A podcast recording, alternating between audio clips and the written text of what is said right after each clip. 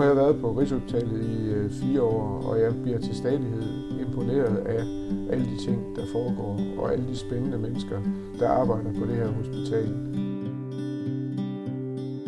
Du lytter til Beriget, en podcast, hvor Rigshospitalets direktør Per Christiansen besøger en af hospitalets faglige profiler, der hver dag beriger det danske sundhedsvæsen.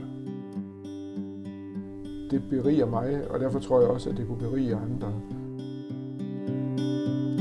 I dag der sidder vi på øh, et, et, et lille smalt kontor øh, i øh, Sydkomplekset på, på Blejdomsvej, fordi jeg skal snakke med øh, professor og klinikchef Anne-Marie Gerdes, som er klinikchef for øh, den kliniske genetiske øh, klinik på, på Rigshospitalet. Og øh, noget af det, jeg, jeg egentlig gerne vil starte med at spørge dig om, øh, det er jo, at øh, det speciale her, det er jo et speciale, der er i en helt vild øh, og rivende udvikling.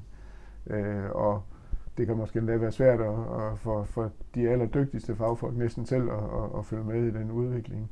Kan du ikke prøve at beskrive, hvad du har været igennem i den tid, du har været leder af den her klinik, og, og, og nogle af de, give nogle eksempler på, hvad, hvad, hvad der er sket, som man måske havde, ikke i sin vildeste øh, fantasi havde kunne forestille sig bare for få år tilbage? Jamen, som du siger, så er det et speciale, der har været igennem en rivende udvikling, og det skal også ses i lyset af, at det faktisk er et ungt speciale. Vi har faktisk kun været her i cirka 20 år, men vi har jo beskæftiget os med genetik inden for sundhedsvæsenet i rigtig, rigtig mange år. Det har bare øh, foregået på, ja, man kan vel godt sige, en mere øh, primitiv måde tidligere, fordi noget af det, der har været med til at revolutionere det, og sikkert også været en af grundene til, at vi fik lavet et speciale der for nogle år tilbage, det er jo, de teknologiske muligheder, øh, og hvor man jo i dag har kortlagt øh, det humane genom, måske ikke sådan helt i detaljer, det er nogle, bliver nogle gange lidt oversolgt. Der er stadigvæk masser af usikkerheder, men det er klart, det har en rigtig stor betydning, øh, både for mange øh, patienter, men også for deres familiemedlemmer, hvor man så kan stille en præcis diagnose. Og hvor vi jo også i stigende omfang heldigvis kan begynde at udvikle medicin, eller forebyggelse, så de jo faktisk kan undgå at blive syge af de her arvelige sygdomme. Det er jo et område, som det eksisterede stort set ikke, øh, da jeg startede specielt. Der kunne det tælles på en finger nærmest, de sygdomme, man kunne behandle, når de var arvelige. Så det er rigtig positivt, at der kommer en mulighed. Og at det også kan bredes ud til, til sygdomme, som ikke har det, vi kalder en traditionel monogen øh, årsag. Altså vi kan jo se, generne det er jo meget mere komplekst, end vi troede tidligere. Og der kan genteknologien som led i personlig medicin også være med til forhåbentlig at skabe bedre behandlinger for mange af vores patienter. Altså området inden for klinisk genetik øh, og det vi kalder genetisk rådgivning, det har flyttet sig helt utroligt. For da jeg startede, der kunne vi ikke lave genetiske analyser. Vi kunne lave det, man kalder kromosomanalyser, men vi kunne ikke stille en præcis genetisk øh, diagnose, som vi kan i dag. Så vi rådgav ud fra øh, og tegne stamtræer og den viden, der var om arvegangen for de forskellige sygdomme. Og i dag der kan vi jo lave genomundersøgelser som led i patientens diagnostik, og det betyder, at vi kan give en meget hurtig og meget præcis diagnose, og vi kan også tilbyde gentest til familiemedlemmerne, så vi på den måde har langt større chance for at nedsætte den risiko, man har for at udvikle en alvorlig sygdom. Du lytter til Beriget, en podcast om faglige fyrtårne på Rigshospitalet. Hvis nu man tager sådan et meget konkret eksempel, så kan man vel øh, sådan genetisk øh, sige, at nogen er mere disponeret for at blive demente end, end andre. Øh, og der er jo sådan set ikke rigtig nogen, sådan, i hvert fald kurativ behandling for demens. Så er det vel et dilemma, når man konstaterer sådan et gen. For eksempel hvis man i virkeligheden er ved at undersøge noget andet, og så det er ligesom sådan et fund, man gør, sådan, sådan sidefund. Øh, hvordan håndterer I sådan noget? Fortæller I folk, at, øh, at det er sådan, eller eller øh, hvad, hvad er det for nogle overvejelser, I har i sådan en situation? Ja, det er jo, som du siger, det er jo et rigtig svært dilemma, fordi der vil være nogle mennesker, der ønsker den viden, og så vil der være nogen, som helst vil være foruden den viden og synes, at øh, det kan ødelægge deres liv øh, på mange måder. Så det er vigtigt, at vi har en god kommunikation og en dialog med patienterne, inden de beslutter sig for, om de vil have lavet de her omfattende genetiske undersøgelser. Der er jo nok forskel ved at tro på, om hvis man nu er syg, hvis man er dement og gerne vil have stillet en diagnose, fordi man selvfølgelig håber på, at der kan komme en mere målrettet behandling. Men det er jo nogle gange en anden situation, hvis man er måske en rask familiemedlem, hvor man så skal beslutte sig for, om man vil vide det eller ikke vide det.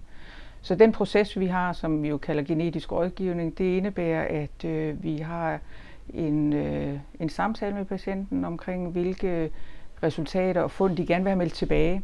Sådan at vi kan, øh, så vidt det er muligt i hvert fald, øh, respektere patienterne og, og familiemedlemmernes ønsker om ikke at vide noget. Mm. Men det er tit øh, en svær situation, og nogle ja. gange så, hvis man måske også bare læser juraen bagved det, så er det så enkelt, og i praksis så er det jo, altså, det er jo mennesker, vi sidder overfor, og, og det er jo meget den øh, kommunikation og dialog, at vi skal prøve at hjælpe patienterne til at træffe et valg, som de jo forhåbentlig har det bedst med. Øh, og det er jo mange komplekse informationer, man skal servere, så nogle gange så kan det jo godt være svært for patienterne lige at vide, hvad de skal vælge. Så der skal også være rum til, at man nogle gange kan ændre mening og komme tilbage, hvis man både har spørgsmål eller har ændret beslutning.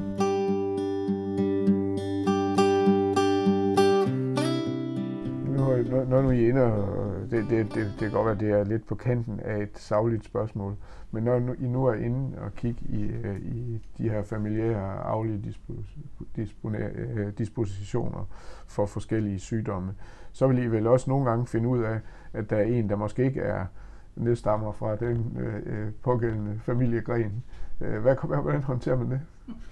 Ja, men øh, det er jo igen, øh, en, det kan være en svær situation, men langt de fleste er meget åbne omkring det. Det er også noget af det, de skal informeres om, at det kan være det, vi kalder et tilfældighedsfund eller sekundært fund, om man vil. Men øh, det er jo ikke øh, sådan, at vi leder efter det. Så selvfølgelig en gang imellem, så kan vi øh, se, at øh, de resultater, vi får fra de genetiske undersøgelser, passer ikke helt med det, vi måske forventede. Men man skal også være ydmyg over for det, fordi Øh, Øh, der kan jo også være situationer, hvor de her genetiske varianter er simpelthen nyopstået hos patienten, og så vil forældrene ikke have den, og det er jo ikke det samme som far ikke er biologisk far. Så det er en del af den information, man får. Ja. Men jeg tænker også, at øh, det, er jo, det er jo måske også et, et problem, der sådan er lidt på kanten. Men der må også være en, en del diskussion i de familier, som I har i øh, behandling eller i, til undersøgelse. Fordi der, der er jo forskellige holdninger hos de forskellige familiemedlemmer til det her. Og viden hos en person kan jo godt øh, betyde, at de andre personer også kan nærmest gætte sig frem til, at, øh, at de også er, for eksempel er udfordret brystkræft, øh, kvinder og så videre. Hvad, hvad, har I hele familien inde og snakke med, eller snakker I med dem enkeltvis, eller hvordan håndterer I egentlig sådan en situation helt konkret? Altså det varierer. Øh, nogle familier er meget enige og vil gerne ind til en samlet samtale, og så kan vi sige, at det kan være en god proces, fordi så hører de det samme alle sammen, og de har også mulighed for at støtte hinanden. Andre gange, øh, der tager vi dem øh, enkeltvis, fordi der er netop, som du er inde på, der kan jo være forskellige holdninger til, om man vil vide eller ikke at vide, og det skulle nødt være sådan, at man bliver presset til at træffe en beslutning, fordi når nogen, nogen andre i familien, der mener, at man skal vide, eller omvendt, at man ikke skal vide. Så det er en øh, vurdering for hver sag.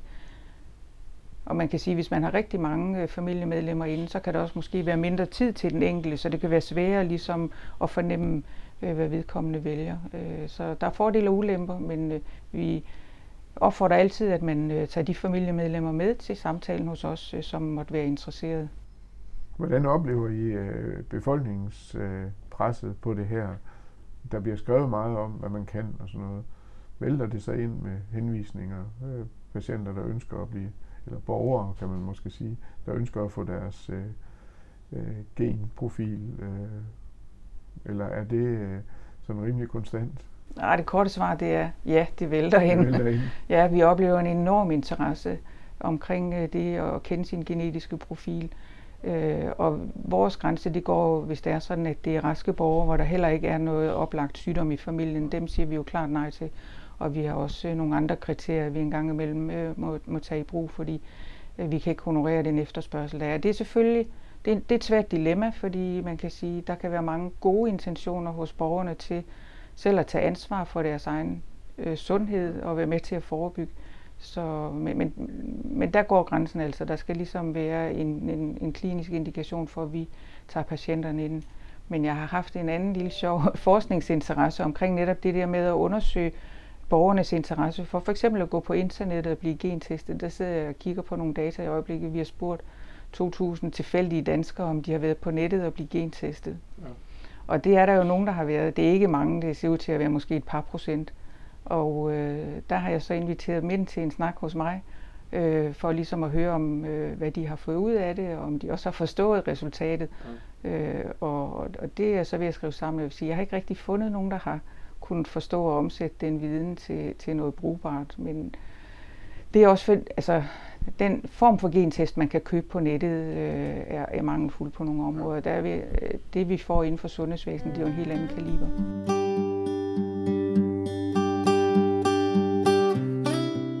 Der er jo nogen, der får det her testet øh, privat, eller, og, og der, der vil jo opstå også i de situationer noget, nogen, der får nogle fund, som de måske har brug for at få fortolket lidt dybere. Øh, hvordan modstår vi det pres? Fordi det kan jo blive stort, når, jo, i takt med, at prisen på det her, den bare går ned og ned, så er der sikkert flere, der får det lavet. Og så kunne jeg godt forestille mig, at der var nogen, der stod ude ved døren og sagde, at der, der er et gen her, hvor der er en afvielse. Øh, hvad betyder det? Hvad, hvad, skal, vi, skal vi øh, åbne for dem, eller hvad, hvad er din holdning til det? Ja, det er jo sådan lidt ambivalent overfor, øh, fordi jeg synes jo, at det skal være dem, der har størst behov, der kommer i forreste række, og jeg synes ikke, at vi i hvert fald inden for det offentlige har ressourcerne til det. På den anden side, så har vi jo også en forpligtelse til at hjælpe de mennesker, og indtil videre har vi kunnet honorere det. Vi får nogle henvisninger på den baggrund, øh, og, og, og det synes jeg, at øh, det skal vi også kunne håndtere. Øh, men øh, man kan sige, noget af det, der jo i hvert fald også er behov for, det er, at vi får måske efteruddannede praktiserende læger, så de ligesom kan tage det første linje information omkring det, eller man kunne lave nogle hjemmesider, hvor patienterne selv kan gå ind og få svar på nogle af de her spørgsmål, som de sidder tilbage med. Nu, nu er vi ved at etablere sådan en stor genomdatabase i Danmark. Tror du, den vil ændre på den måde, I arbejder på? Ja, det vil det helt klart. Det vil det. Øh, den måde, som vi har lavet øh, genetiske analyser som led i en øh, genetisk diagnostik, har jo ændret sig rigtig meget gennem årene, og det med, at vi nu får mulighed for at lave sådan hele genomanalyse til en større gruppe af patienter, øh, vil få betydning. Øh, forhåbentlig så vi bliver hurtigere og bedre til at finde den ansvarlige genvariant hos den enkelte patient. Det er jo i hvert fald en mulighed, som er, er ret unik, og det skal vi selvfølgelig også finde ud af at forvalte på en måde, sådan at øh, vi også ligesom stadigvæk har en tæt kontakt med patienten, fordi vi sidder jo og taler med patienterne, vi har mulighed for at kombinere de genomiske data med for eksempel patientens symptomer eller hvad der er i familien. Så indtil videre, der er det ikke bare sådan et resultat, man trækker i en automat. Det skal virkelig sættes ind i en kontekst, hvor man har mange forskellige specialer med omkring bordet, når vi skal fortolke analyserne, så vi kan rådgive patienten bedst muligt. Så det vil helt klart ændre vores øh, måde at lave analyserne på, på det, med mange perspektiver.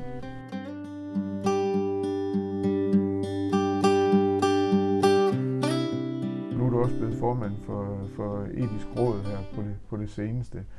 Er det ikke en... Øh, altså jeg synes, noget af det sværeste her i livet, det er jo, øh, det er jo den der etik, fordi det, det er jo, der er mange følelser i at diskutere, øh, om man skal gøre det på den ene eller den anden måde. Altså jeg, jeg, jeg tænker, at når nu man arbejder i, i etisk råd, så får man også nogle spørgsmål, der ligger langt uden for øh, dit normale fagområde. Nu har der lige været den her diskussion omkring genmodificerede fødevarer, hvor man egentlig som udgangspunkt øh, vel har været imod genmodificerede fødevarer sådan generelt set.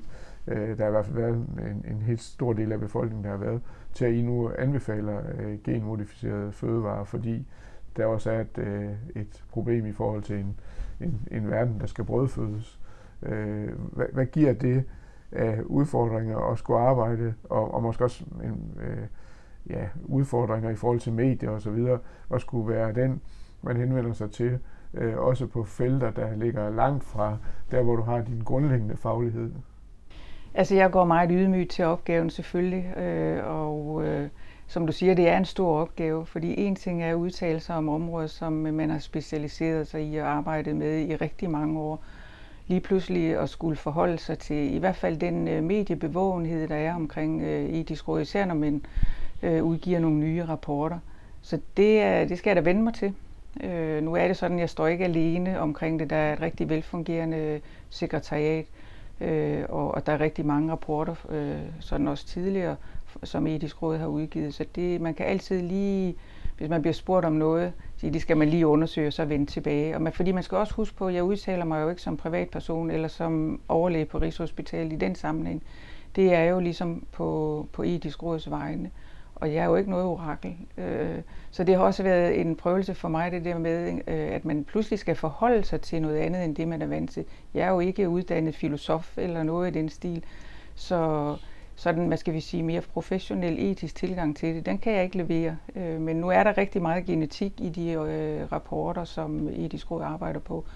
Øh, og som sagt, det er et rigtig professionelt sekretariat, så på den måde øh, Øh, føler jeg, at øh, det spiller meget godt. Men det er klart, at man skal vende sig til, at man lige pludselig skal i deadline med kort varsel og udtale sig om noget, som man måske ikke lige synes, man er den, der ved mest omkring. Men så skal man igen huske på, det er jo ikke fordi, jeg pludselig skal udtale mig om teknologien bag genmodificerede fødevarer. Jeg skal udtale mig om de etiske dilemmaer, og der er ligesom sådan et mønster, der går igen. Det kunne for eksempel være sådan noget med, øh, er der øh, nogle særlige risici ved at bruge den slags øh, modificerede øh, fødevarer. Så, så på den måde er der ligesom et håndværk også, man forholder sig til. Men, men det er vel nærliggende, øh, at, øh, og, at på rigtig mange felter vil du kunne kombinere øh, den viden, du har fra din kliniske hverdag med de etiske spørgsmål, der er. Men det er mere det, at, at, at, at være det jo, altså uanset om du siger, at du er ikke noget orakel, så vil du af medierne blive betragtet som den ekspert, man går til, når man har den her type spørgsmål.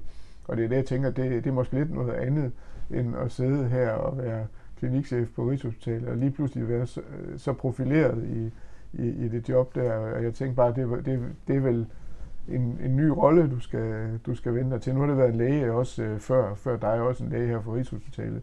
Men tidligere har det jo netop været teologer og filosofer og jurister, der har været formand for, for etisk råd. Bestemt. Øh, og jeg skal da finde mine øh, egne fødder at stå på, fordi det er jo også vigtigt, at man kan fornemme det menneske, der er bagved. Øh, og at man jo selvfølgelig, det er jo ikke tilfældigt, at man bliver valgt som formand, øh, så, så man har jo ligesom på den måde øh, reflekteret nogle af de etiske dilemmaer. Og så er det også vigtigt en gang imellem at sige, at, øh, at det har man måske ikke nogen holdning til, eller man kan også være åben omkring, at man kan ændre sin holdning til det. Det er i hvert fald noget, vi lægger rigtig meget vægt på i etisk råd, at det faktisk øh, er rigtig fint, at man en gang imellem øh, også åbent øh, siger, at det har jeg faktisk ændret holdning.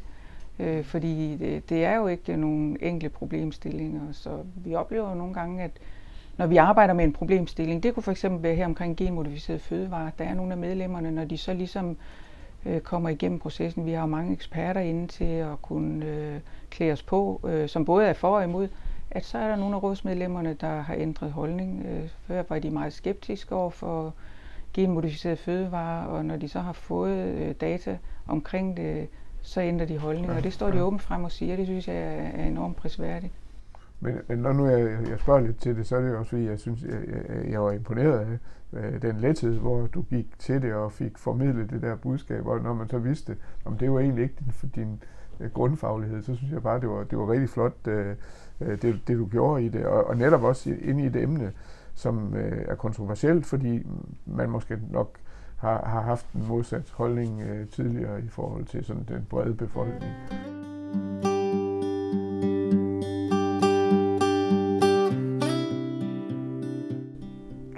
Hvis nu, at, øh, at du sådan, øh, det plejer jeg at sige her til sidst i øh, et, øh, de her podcast, øh, har et øh, stort ønske til øh, Øh, direktionen på Rigshospitalet, hvad, hvad skulle det så være?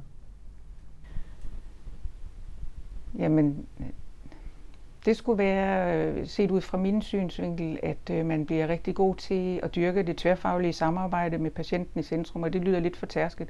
Men jeg mener det virkelig, fordi inden for genetik, der bevæger vi os inden for alle mulige andre specialer, øh, og øh, det med at håndtere øh, både de følsomme data og øh, omkring de genomiske data, det er et øh, tværfagligt samarbejde. Så nogle øh, gode faciliteter til det, øh, det har vi jo sådan set øh, i forvejen, men udbygge det, så det kan blive endnu bedre. Fordi det er et område, der virkelig vil komme til at vokse. Så vi kan være sikre på, at klinikerne også føler sig klædt på til at håndtere i hvert fald genomdata. Men vi har jo øh, startet lidt på det ved at flytte jer fra øh, Julian Marie Centeret over i Diagnostisk Center. Det, det er i hvert fald en, en, en vinkel på at, at se jer øh, bredere, end, end måske har gjort øh, tidligere. Men, men du har jo ret, altså i er væsentlige for rigtig, rigtig, rigtig mange specialer på tværs i, i det her hospital. Nu sidder I også øh, både, at du har både et kontor her, og du har et kontor ude i, i, på Kennedy Centeret i, i Glostrup. Den der udfordring med at være på flere matrikler, Øh, Øh, hvad, hvad tænker du om det? Der er vel ikke, øh, altså jeg, jeg tænker i hvert fald, at vi kan få svært ved at få placeret øh, det, det, det øh, genomsekventeringsudstyr øh, herinde. Det vil være på Glostrup. Så der vil ligesom være en rolle begge steder. Hvad, hvad, hvad, hvad tænker du? Jamen, der er selvfølgelig udfordringer med at være på to matrikler, også for ligesom at, at sikre en sammenhæng øh, i de opgaver, vi, øh, vi varetager, også for personale. Og vi arbejder på i hvert fald at samle mere af de funktioner øh, øh, fremover. På den anden side, så er der også øh, en fordel ved at være tæt på genomcentret, fordi det er også en del af vores øh, kerneopgaver med at lave genetiske analyser. Så jeg vil være ked af, hvis vi helt slap øh, den tætte kontakt med genomcentret. Så lidt afhængig af, hvilke opgaver det er, synes jeg, det er hensigtsmæssigt at samle dem. Jamen, øh, jeg, vil, jeg vil gerne sige tusind tak for en, øh, en utrolig interessant øh, snak inden for et område, hvor at øh, udviklingen den er, den er nærmest eksponentielt. I lige måde. Det er, det er virkelig spændende, og du har virkelig nogle spændende synspunkter på det her felt, som jeg tror, der er rigtig mange af dem, der kommer til at lytte til det her, som også vil synes er spændende, og som jeg synes også kan føre til nogle gode diskussioner rundt omkring, fordi det er jo det, dit speciale jo også kendetegnet ved, at det er sådan noget, man kan diskutere hen over middagsbordet, øh, hvad man nu skal gøre. Skal man nu få sit gen kortlagt for at få øh, bevis for, at man er ude af stand til at løbe en maraton, uanset hvor lang, hvor lang tid man træner. Du har lyttet til Beriget med Rigshospitalets direktør Per Christiansen og klinikchef Anne-Marie Gerdes. Du kan finde flere afsnit af Beriget der, hvor du plejer at finde dine podcasts, på Rigshospitalets hjemmeside eller via internettet, hvis du er medarbejder.